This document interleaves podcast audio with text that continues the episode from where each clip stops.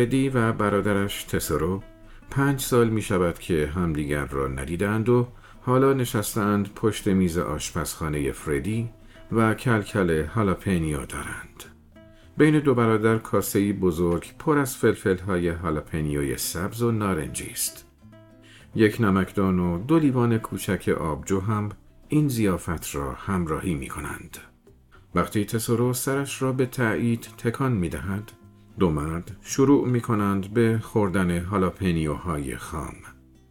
بانی این آین پدرشان بود اما دو برادر فقط یک بار سالها پیش آن را به جا آورده بودند.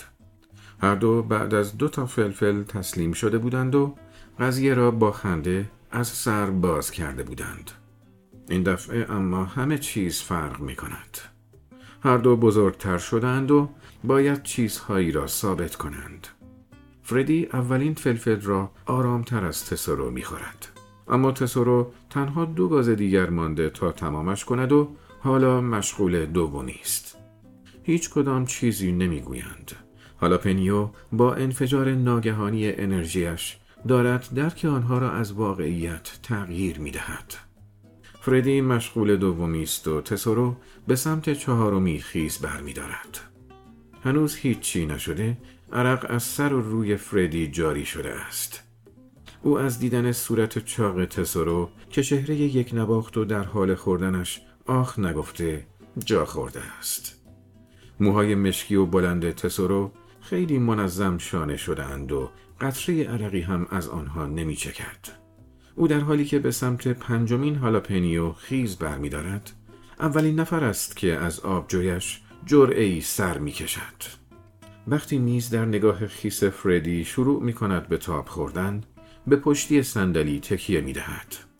صرفه می کند و دردی در سینه اش تیر می کشد. تسورو تلاش می کند به برادرش بخندد. اما فردی اثری از خنده در چهرهش نمی بیند.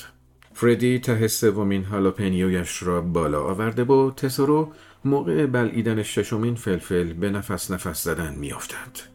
کلکل دو برادر دم به دم وقتی روی سندلی هایشان جابجا می شوند متوقف می شود و عرق از سر و رویشان پایین می شکد. فردی وقتی به چهارمی می رسد به معدهش چنگ می زند. تسورو هنوز هفتمی را شروع نکرده و برای فردی واضح است که برادرش بد جوری درب و داغان است. پرنده ای به رنگ آبی آسمانی روی سر تسورو نشسته و تسورو تقلا می کند بخندد. چون انکبوت عظیم قرمز رنگی روی سر فردی دارد میخزد. فردی عرق را از روی چشمهایش کنار می‌زند و چهارمین فلفلش را تمام می کند. تسورو آبجوی بیشتری می نوشد. نمک روی هالاپنیو می پاشد و تا ساقه را گاز می زند. فردی که به آبجویش دست نزده با تعجب به دوتا تسورویی که روبرویش نشسته اند خیره شده است. هر دوتا دارند به سرعت بلند می شوند و همینطور که در نور آشپزخانه می لرزند با شکمهای پر از آبجویشان میز را به سمت فردی که به عقب تکیه داده حل می دهند. فردی صدای گوز مهیبی از برادرش می شنود که دوباره نشسته است. فردی پنجمین هالاپنیو را نگه داشته و نمی تواند نفس بکشد. صورت تسورو عقبانی شده است. اما پرنده آبی حالا جایش را داده به شعله روشنی که روی کله درخشان تسورو می جنبد. فردی که تقلای برادرش را برای نفس کشیدن می بیند شک ندارد که دارد دچار حمله قلبی می شود. فردی به پنجمین فلفلش گاز می‌زند در حالی که تسورو هشتمی را بالا می اندازد با ساقه و مخلفاتش همین فردی تشنج می‌گیرد و وقتی می‌خواهد به لیوان آبجویش برسد میافتد کف زمین وقتی حیوان و ای که تسورو باشد به جلو پرت می شود و میلیون ها بذر هالاپنیو را روی میز بالا می آورد فردی دارد روی کف کثیف تکان تکان می خورد. آخرین چیزی که فردی پیش از اقما می بیند هیکل برادرش است که در ردایی از هالاپنیوی سبز مثل فرشتهی بالای میز شناور شده است. او هم در اتاق معلق می شود، دستش را به سمت تسورو دراز می کند و با او پرواز می کند. وقتی فردی دقایقی بعد به هوش می آید، هیکلش را قبل از آنکه درون شلوار سر بدهد به سمت دستشویی می‌برد وقتی به در دستشویی می‌رسد برمیگردد و به بوته های هالاپنیو نگاه می کند که سر و مر و گنده روی میز آشپزخانه رشد کردند.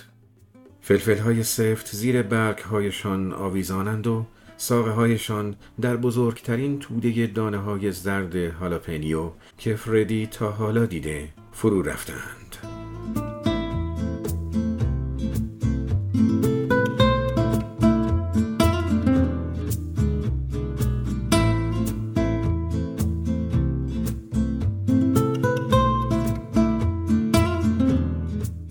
داستان کوتاه کلکل هالاپینیو نوشته ری گانزالز.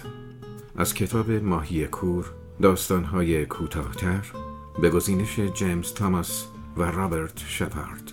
ترجمه علی بخشی. نشر پله. گوینده هادی مجتبوی.